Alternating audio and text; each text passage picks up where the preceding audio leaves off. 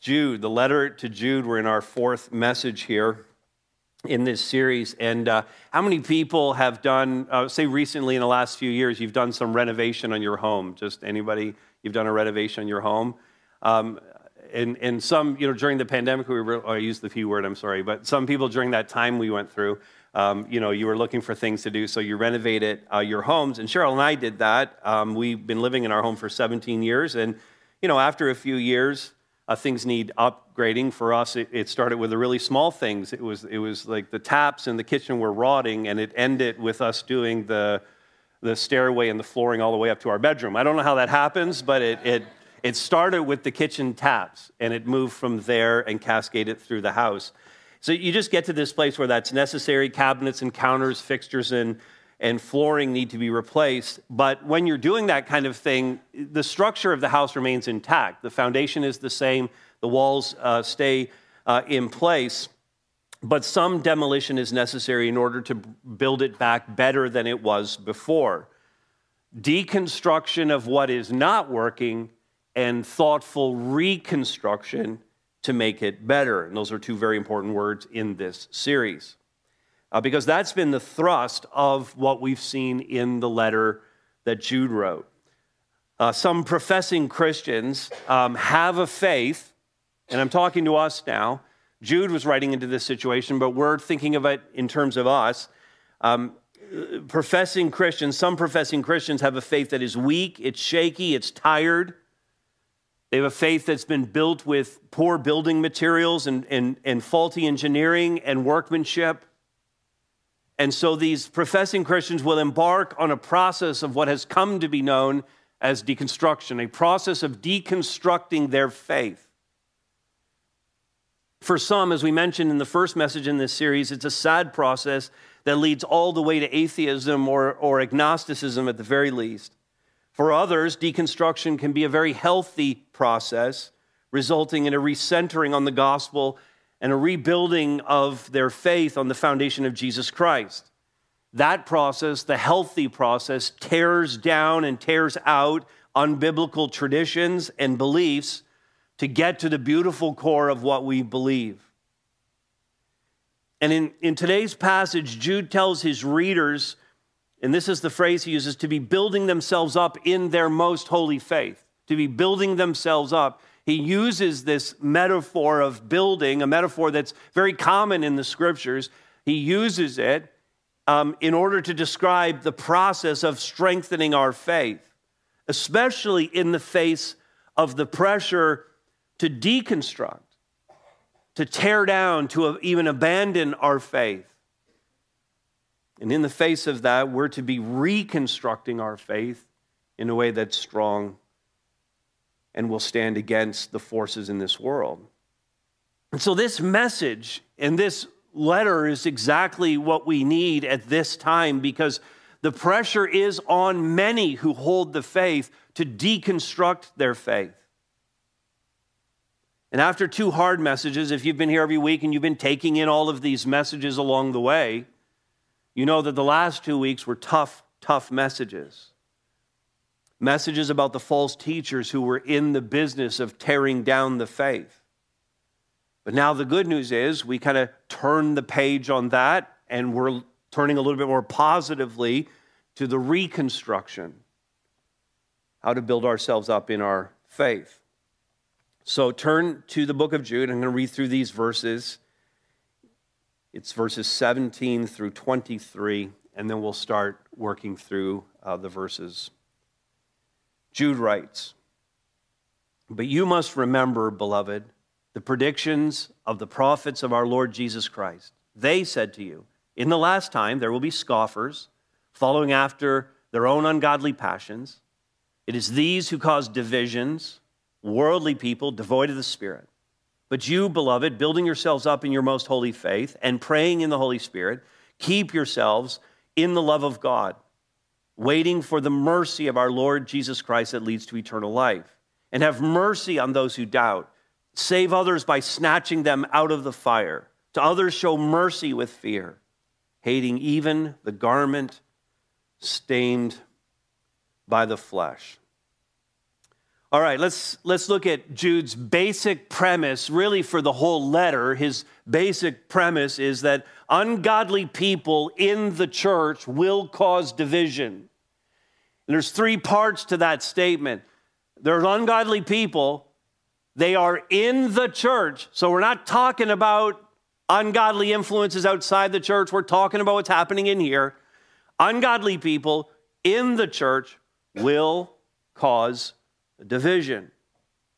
Now, the way Jude sets this up in verse 17 is as a reminder, which reminds us that as Christians, we need these reminders because we are prone to forget some very basic things about the Christian life.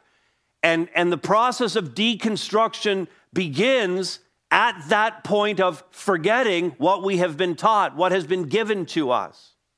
We are prone to forget. And specifically here, we may be prone to forget that bad things happen inside of churches.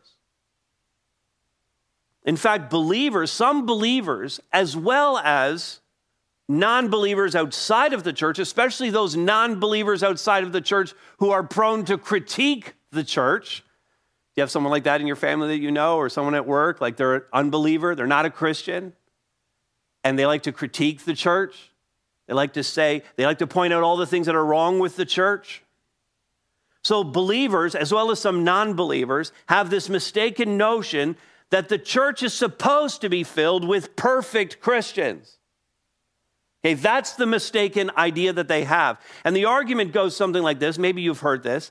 Because you say you believe such and such, you should be living that out perfectly. Now, that's the same as saying a hospital should only be filled with healthy people, or a school should only have people in it who know everything already. And obviously, a hospital is a place for sick people, not healthy people. A school is for people who are ignorant, who are learning, who, who don't know things. That's why they're there. The church is actually a gathering of people it's a gathering of people who are messed up, who know they're messed up, and who have declared their need of a Savior. Amen? That's the church. The church, in fact, is one part hospital. We're all sick, and one part school. There's a lot we don't know, and we bring that together with this need for healing and this need for knowledge, healing and knowledge. We need to be here.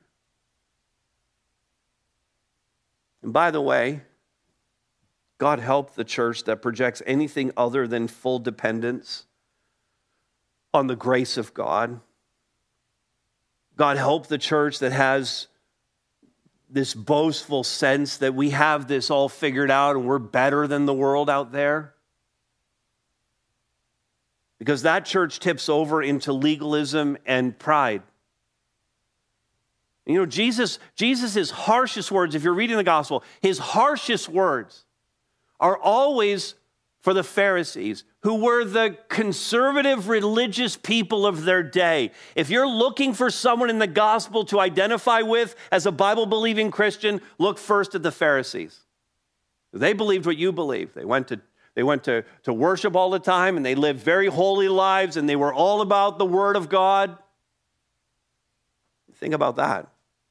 Jesus' harshest words were for that group of people, these religious conservatives who thought they were good with God on the basis of their own righteousness and religiosity. And one of the biggest problems with this, by the way, with respect to the topic we're looking at of deconstruction, we saw this in the first message. We started looking at some of the statistics of why people, some of the reasons why people were deconstructing in the younger generations. Why were they leaving the church? Why were they abandoning the gospel? It's because they had looked at people who had professed Christ, but were not living up to the standard of, of, of the gospel, particularly their parents.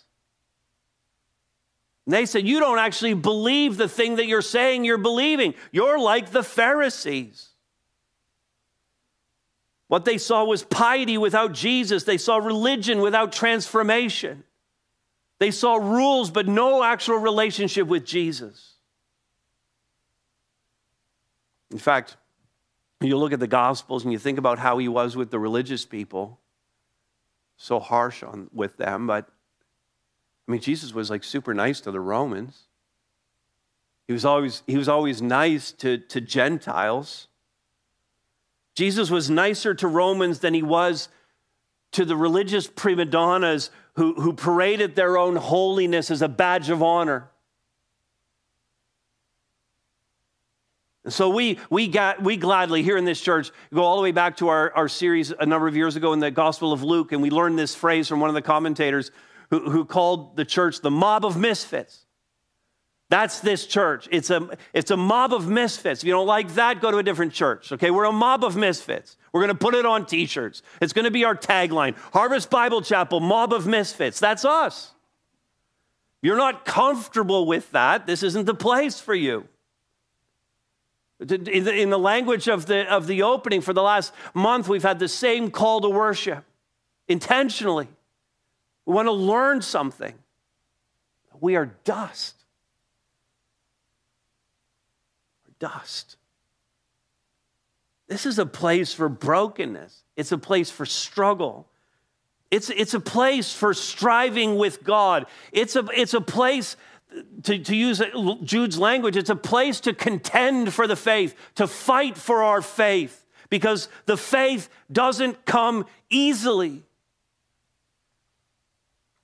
In fact, you know, we often think you know, we, we, we think about going into our week and all the battles that we're going to have this week, these, these the spiritual battles that we're going to have.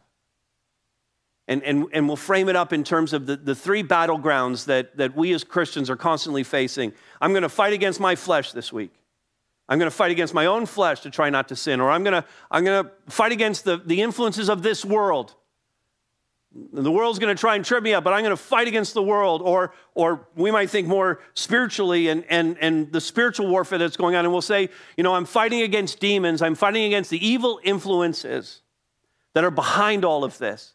And we think that's where we're fighting. We think that's our fight. And the reality is, we are, we are more naturally inclined to our own flesh and feel comfortable there. We feel comfortable in this world and have no trouble giving into it. And we're more influenced by the, by the forces of darkness than we care to admit. Do you know where the real fight is this week? You know who you're really going to fight this week? You know who you're going to fight all week? You're going to fight God. Because your natural tendency is toward the flesh, toward sin. The, the, the one you're striving against the thing you have to contend for is Jesus Christ and the faith.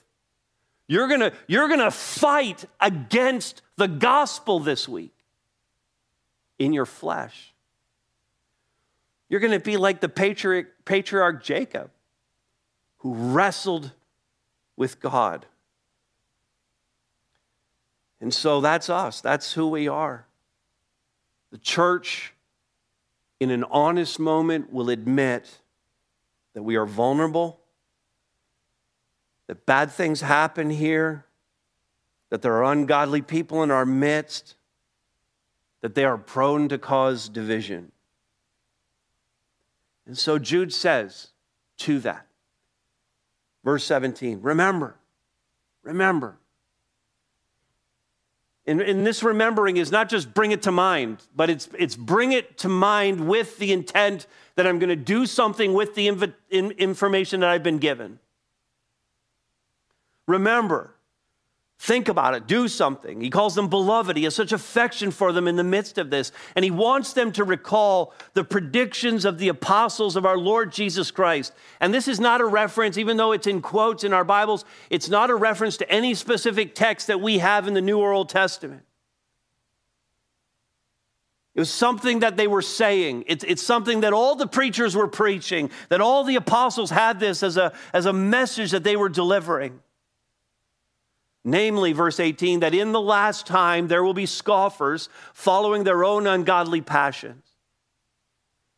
Now, this isn't a, a, far in the distant future predictive prophecy about the end times. When he says the last times here, the last days, that refers to the whole church age. The last times, the last days started at the first advent of Jesus Christ. We've been living in them all of our lives. We've been living in the last days since the time of Christ being on earth.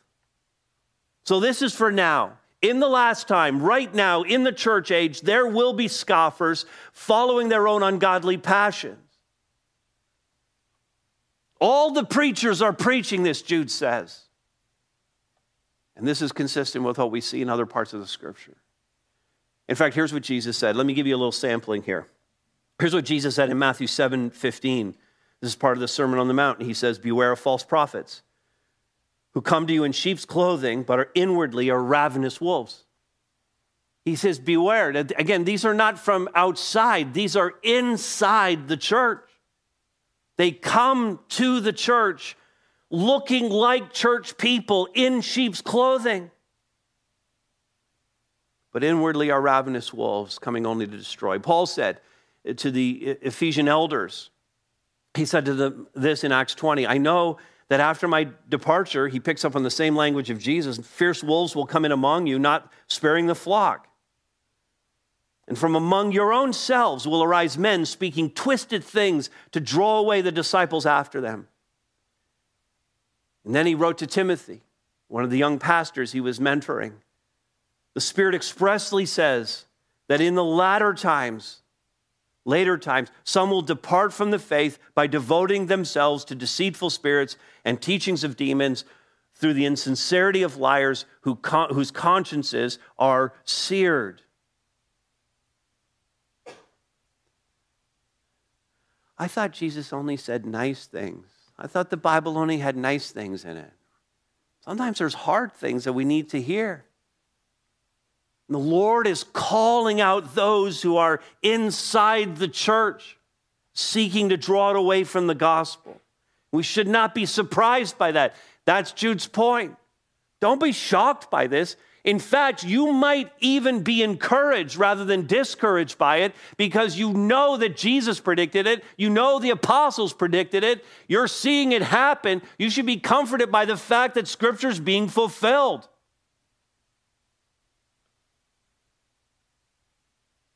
In fact, it serves as a warning about what it's like to be in a gospel centered church and seeking to live out the faith. If that's what you're going after, some people are going to oppose that these scoffers in particular, who mock and, and ridicule what we believe and, and how we live our lives.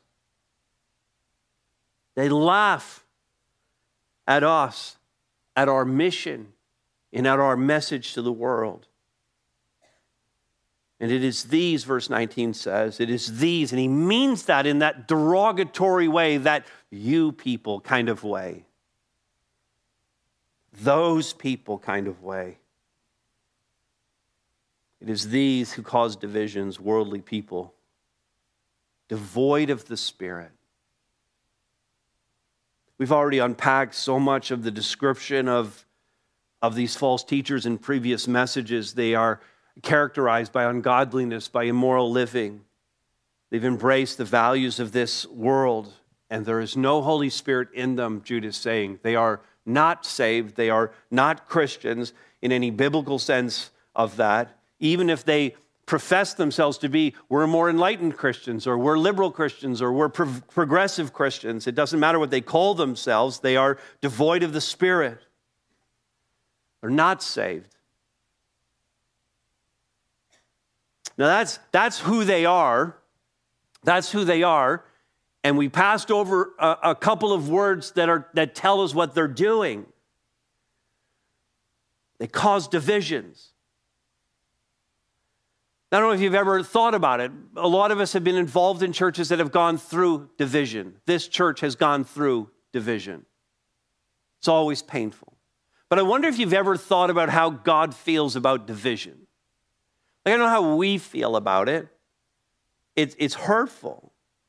Those, those who are causing division often think that they're um, doing a righteous thing. They think it's fabulous. They wreak havoc in the church.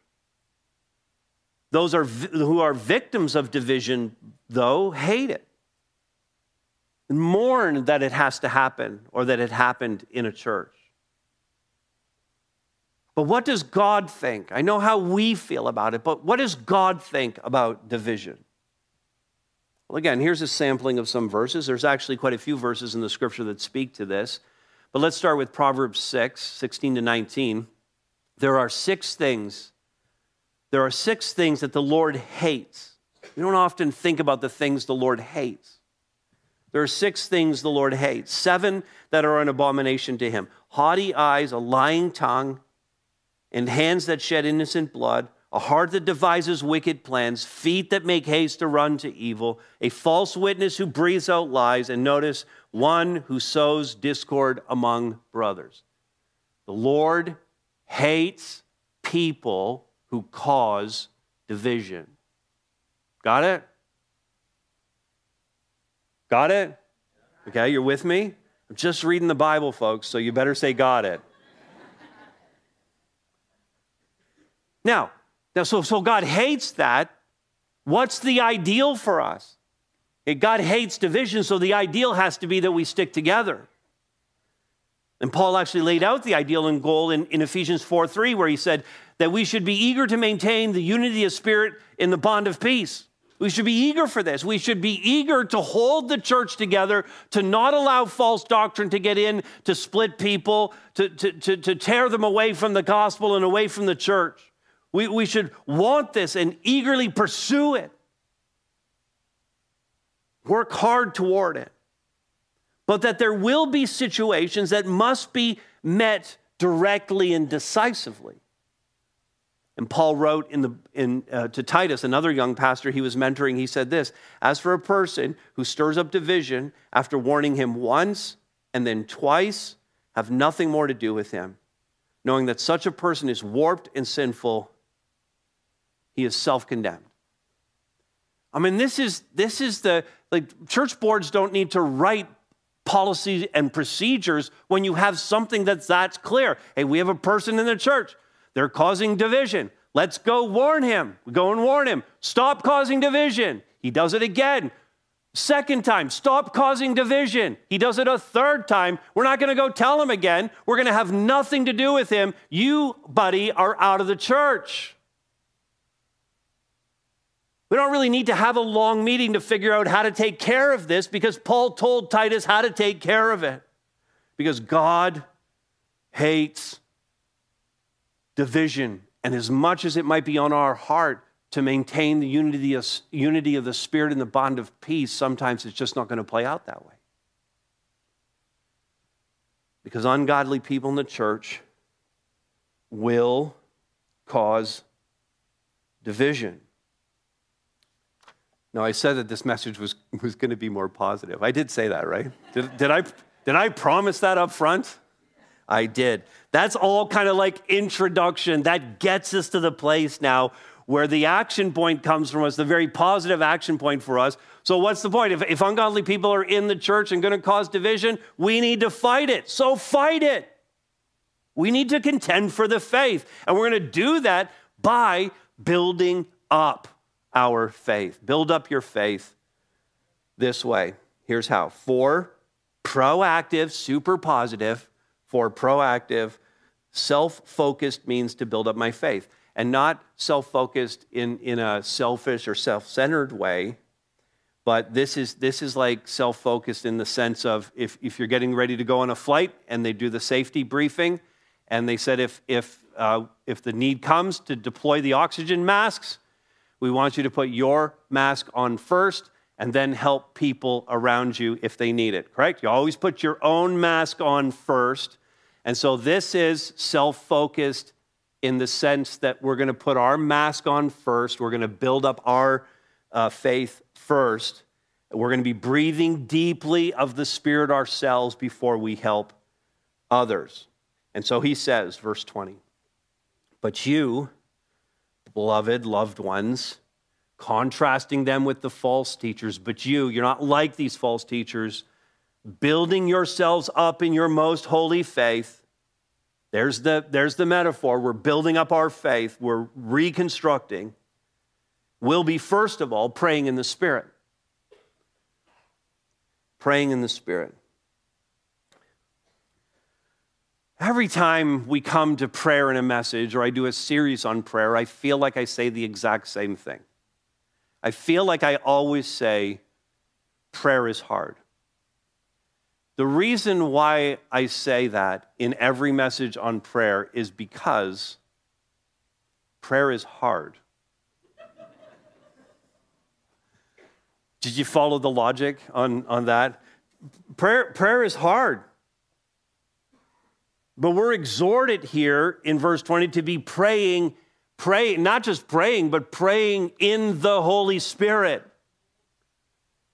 And, and, you might you might think, okay, like, but we have a pastor who prays. It's great. We have a pastor here who prays. I've been a pastor uh, for 30 years. I've been with the Lord, um, saved for 44 years. You might think that I have this, this discipline um, working really well in my life. And the reality is, I'm telling you that prayer is hard because I find prayer to be hard. After all these years of walking with Jesus and all these years of being in pastoral ministry. And I find it hard because I'm, I'm more of a doer. And so to, to think about, and I know for some people prayer is not hard. I know for some people, they could spend three hours in prayer. I don't know how that's possible. I can spend three hours watching an NFL football game, no problem whatsoever. that I can allocate the time for and be very focused. But to pray for any extended period of time, I find that very difficult. And just so I don't make myself sound like a complete chump, I also can spend three hours or longer, often much longer than that, reading commentaries and writing a sermon and studying for it and crafting it and preparing it to bring it here.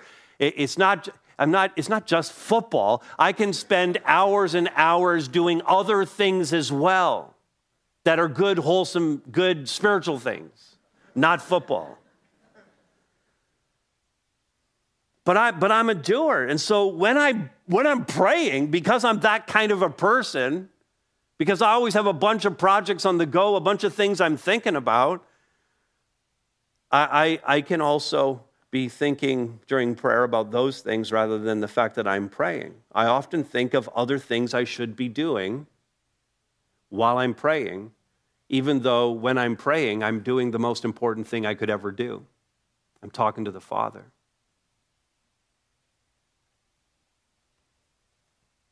I'm easily distracted. I lack focus.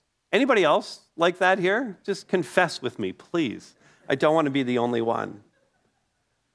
So, so, so I have to, I, because prayer is a priority and because I can't stand up here and tell you that prayer is hard and then not offer you something that I too have found some success in, because we all have to grow in this together and prayer is important and we're called upon here to, to, to pray in the Spirit because this is what's going to help us rebuild our house, reconstruct it, build up our faith. So I, here's a couple things I've done. I've used prayer guides. If you know the, the Anglican Book of Common Prayer, it's a beautiful prayer book. Or, or um, Valley of Vision, which is a Puritan prayer book, which I've recommended before, is a powerful, powerful prayers in the Valley of Vision. Or a book called um, um, I have it here A Diary of Private Prayer by Baillie. We have links for those last two uh, in um, the notes for you to track those down. And of course, the Word of God itself is a wonderful prayer book. You don't need to buy a different one if you have this one. The Psalms are wonderful prayers, but you can pray any portion of Scripture. You can pray uh, what we're uh, studying from Jude right now. You can turn that into a prayer and pray that back to the Lord. The Bible itself is a wonderful prayer book but use the prayers of others to help you focus in prayer. And then uh, other techniques I use is, is, is to have a prayer list so that I can stay focused and remember all the things I want to pray, pray through. Or, or um, a, a big thing that I've been doing for many, many, many years is to journal my prayers. I write them out because if it's just me trying to talk to the Lord, I find that my mind drifts. If I'm intentionally with pen in hand, I just have a, like a moleskin journal and I'm writing out my prayers then that keeps me more focused. It slows me down. And, and by the way, there's no rush when you're talking to Jesus. You don't need to rush through anything. So if you have to write it down and just slow it down, that's beautiful anyway, just on its face. And so find some techniques that are going to work for you. Because to pray in the Spirit means praying the will of God, which we learn in the Word of God. To the extent that you grow in your knowledge of the Word, you'll pray less self centered prayers, more God centered prayers. You'll grow in intimacy with Him. And so, as hard as prayer might be to practice as a spiritual discipline, it's absolutely necessary that we do whatever is necessary, since this is about relationship building with the Father, who is the master builder. So that's the starting point. Pray, pray in the Spirit. Be praying in the Spirit. Here's a second one. You also build up your faith by keeping, keeping everyone in God's love. Just want to keep everybody in God's love. Verse 21, he says, Keep yourselves in the love of God. He's saying it corporately. Let's all keep ourselves in the love of God. we think of love, and what's the, what's the big symbol for love? What is big symbol for love? What is it? A heart, right. If you type in love in, in, in uh, the emoji thing, you'll get a whole variety of different kinds of hearts and different colored hearts for different occasions. It's the heart. We think about love, we think about the heart. But whenever you hear the word love in the Bible, I want you to not think about a heart, but I want you to think of the gospel. The good news of Jesus Christ is the overarching expression of the love of God to us. The gospel is God's love expressed. And so when, when Jude says here, keep yourselves in the love of God, this is largely an exhortation to reflect more deeply on the gospel of Jesus Christ, since it is grounded in the love of God. It's, it's, it's, it's the cross. We're talking about the cross of Jesus Christ, the cross on which he died. A cruel, cruel instrument of torture and execution has become the most profound symbol of love. Not the heart, but the cross as a full expression of the gospel. John wrote this, the, the, Apostle John wrote this In this, the love of God was made manifest among us. You want to see the love of God? I'm going to show you that God sent his only Son into the world so that we might live through him. In this is love, not that we have loved God, but that He loved us and sent His Son to be the propitiation for our sins. Anytime we talk about this verse, we have to define propitiation because no one knows what that means. No one knows what that means eh, in, in regular conversation in English today. And the reason why they don't translate it any better than this is because we haven't found a single English word that can express what we're talking about in the word propitiation. Essentially, it means substitutionary atonement. And you go, that's no help whatsoever. Am I right? What it means is that, that, that God's wrath over sin, God's wrath over sin was satisfied by the sacrifice of his perfect son on the cross that your sin that, that brought about the judgment of God, that judgment came off of you and was put on Christ. He is the substitution for us, He is the covering by His blood for us and our sins. And God's wrath was appeased. And in that, we see the love of God toward us. So, practically, what does it mean to keep ourselves, to keep everyone in the love of God?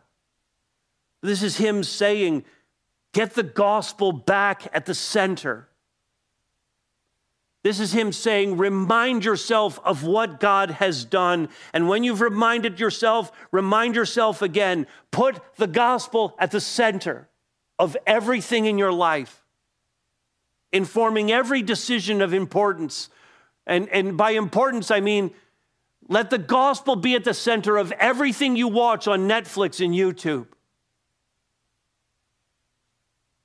Let the gospel be at the center of how you spend, how you invest your money.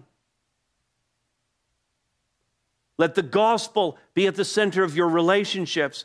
Let your best friendships be gospel centered friendships. Let the gospel be at the center of your marriage. Let the gospel be at the center of your parenting.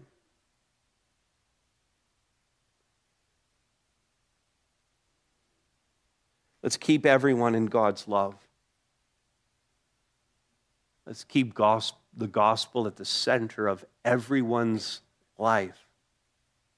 And by doing this, we're building up our faith.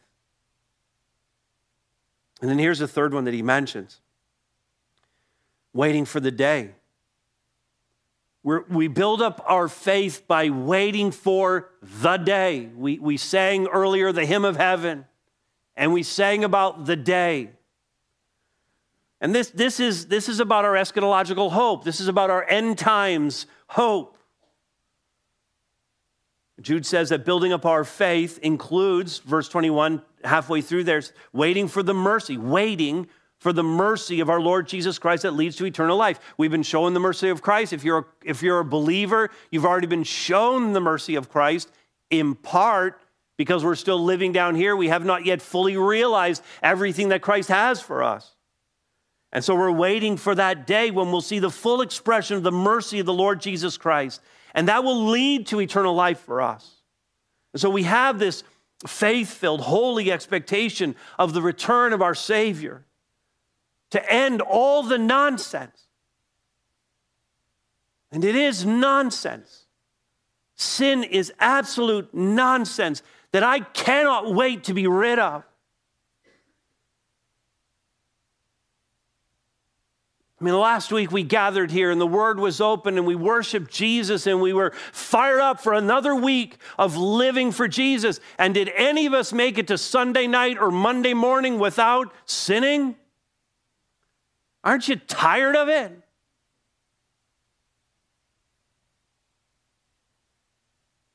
I mean, I am. I'm exhausted by it. This is a holy expectation of the return of our Savior to end this nonsense, to end the nonsense of sin, to end the nonsense of, of death, and all of the effects in our world and in our lives and in the lives of our loved ones of sin and death. We're all tired of it. I'm speaking for everyone. We can't wait for the day. And we essentially sang these words when he will wipe away every tear from our eyes, and death will be no more. Neither shall there be mourning, nor crying, nor pain anymore, for the former things have passed away. Amen? What a day. So we live our lives as believers in eager anticipation of that day. And to the extent that you regularly remind yourself of that day, then your faith is going to be built up. Because you're still going to face a lot of nonsense between now and that day coming. So when a loved one dies, and you're tempted to shake a fist at God or, or, or to question His goodness. How could you let this happen? You remind yourself and you say, I'm waiting for the day. I'm waiting for the day. When you're tapped out, out of strength, you have nothing left in you to fight sin and temptation, you say, I'm waiting for the day. When, when matters of injustice like, like racism or the exploitation of children strike once again, you say, I'm waiting for the day. I'm waiting for the day. We're waiting for the mercy of our Lord Jesus Christ because until then, nothing, nothing gets rightly and eternally and perfectly fixed.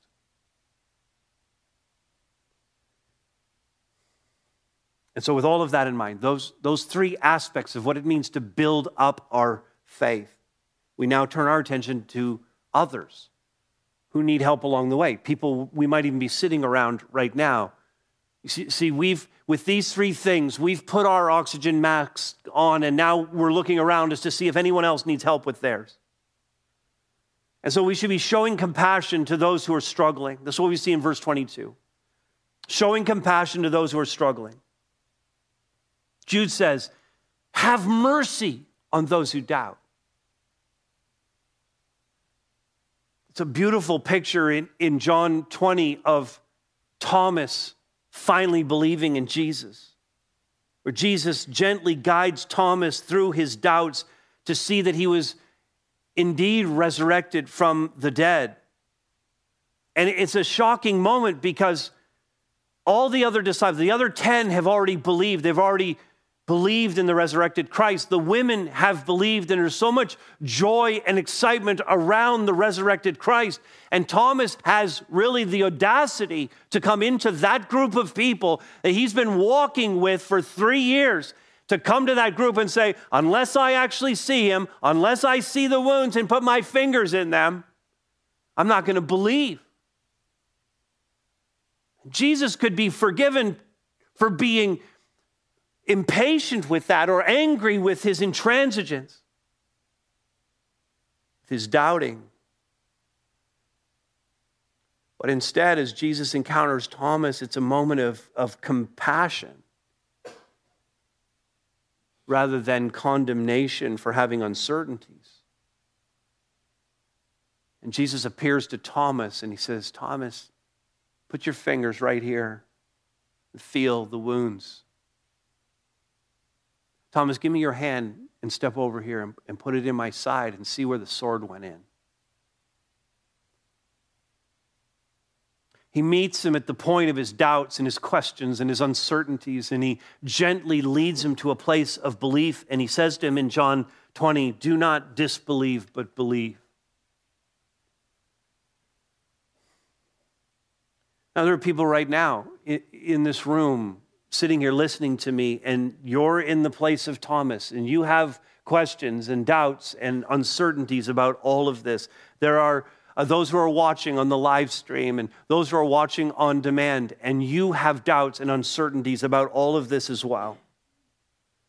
There are people who have already, maybe even have been calling themselves a Christian or have some profession of faith in their past who are already putting distance between themselves and the church, themselves and God, but who simply need someone to come alongside them, as Jesus did with Thomas, to gently walk with them through their uncertainties and their questions. Someone who would just show them a little mercy to help them work through their doubts someone to stick with them through the struggle, to tell them it's okay to have these questions rather than making them feel terrible about them or, or, or tell them why, ask them why their faith isn't stronger. Some, in fact, have gone a long way already into their deconstruction. Jude goes on to say in verse 23 save others these are people who are deep into it, who have listened to the false teaching and have been pulled away. Save others by snatching them out of the fire. They're in the fire, they're on the path to an eternity without God. Snatch them out. To others, show mercy with fear, he says. Hating even the garment stained by the flesh. Hate the sin. Hate the false teaching that's taken them there.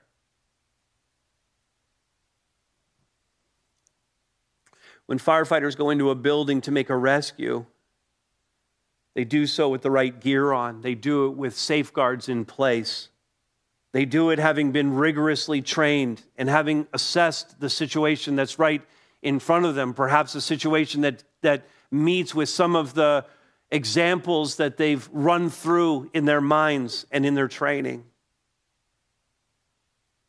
Jude's not imploring us to throw ourselves into these situations without having first built up our own faith, without first having shored up what we believe, to feel confident to go in and walk with somebody through this, to rescue them from the flames,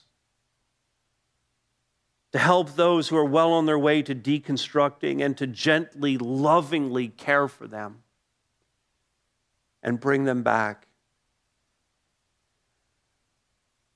Are you showing compassion to those who are struggling? Ask yourself in what way am I personally embarking on, on this rescue mission? Do I know what to do? Have, have I trained myself to do this? Am I engaged in it? Am, am I willing to go into the flames and snatch somebody out of the fire? Am I ready for that?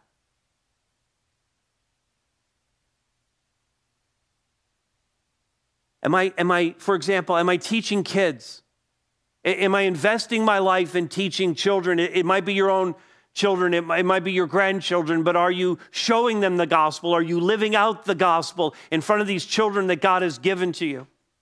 Are you teaching them the gospel? Are you involved? There are many people in this room involved in Harvest Kids and, and who, who are at Awana on Wednesday nights and have helped with day camp in the past. And you're investing in children to teach them the gospel from an early age. How about our youth? Are you, are you, are you part of teaching teams, of, of leading a group of teens in, our, in, in, in Harvest Youth? They're hearing the false teaching every day in their schools. And if they're not in a school where that's being taught, I'm telling you, you gave them a phone and they have it in their hands. They're hearing all the anti gospel talk.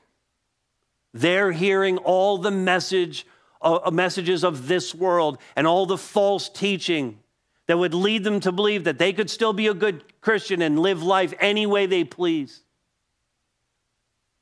Who's going to snatch them out of the fire? Who's going to help them build their faith?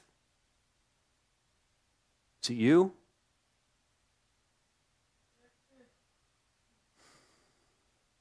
Is my home open for ministry? Are you willing to have 10 or 12 people in your home to have a small group?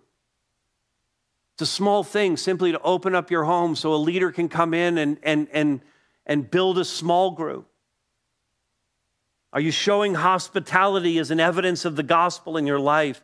Are you telling your story to other people? When was the last time you told anyone the gospel or how the gospel transformed you or what God is doing in your life right now? Rehearsing the stories is so important.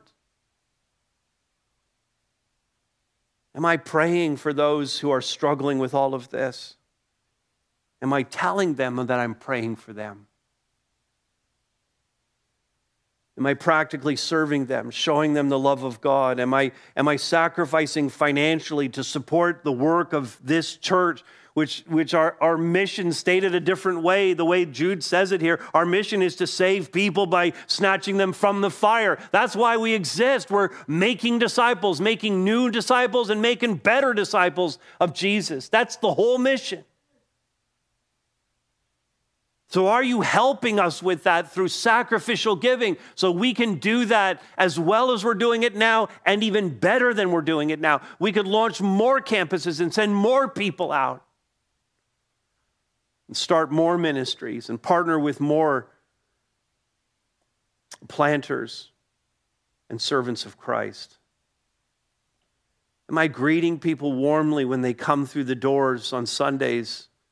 When they sit beside me, am I cultivating an atmosphere of love and hospitality? Am I committed to what we're seeking to do and to be as a church? Build up your faith. And having done so, show compassion to those who are struggling. Ungodly people are going to cause divisions. It's always going to be a fight. We're going to have to contend for the faith until the day we see Jesus. And so build up your faith, make sure you're on this, and rescue those who are struggling with theirs. That's the call. Amen. Let me pray.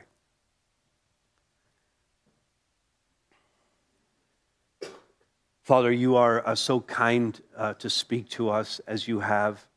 Uh, the warning is clear, uh, the injunctions are clear, the path is clear from what we've seen here today. And I pray, God, that we would be um, sensitive, Father, as, as believers to those around us who are struggling. And I pray, God, that you would help us in every way uh, throughout this next week. Uh, Father, to be building up our faith. Help us to grow in our uh, life of prayer. Help us to, Father, grow in showing compassion to others. Father, help us to be reminded every day about the reality of eternity. Father, we want these things to be true of us. We want the gospel. We, we want to be kept in the love of Christ. And, and have the gospel at the very center of everything in our lives. So, God, help us with that. Where there needs to be repentance, I pray that we would repent. Father, that we would invite your Holy Spirit to fill us, to strengthen us for what's ahead of us. And God, I pray for those who are struggling, those who are in the process of tearing things out, Father, and I pray that all those traditions and all those false beliefs that are unhelpful would indeed be torn out. But that, Father, every person who's deconstructing right now would be brought back to the gospel, to put that at the center, Christ as the foundation, and would build that house to the glory of God and to the blessing that they would receive in their own life. So, Father, thank you for hearing this prayer. Thank you for receiving our worship today. Thank you for speaking to us in your word. Bless our fellowship, our time together, we pray in Christ's name.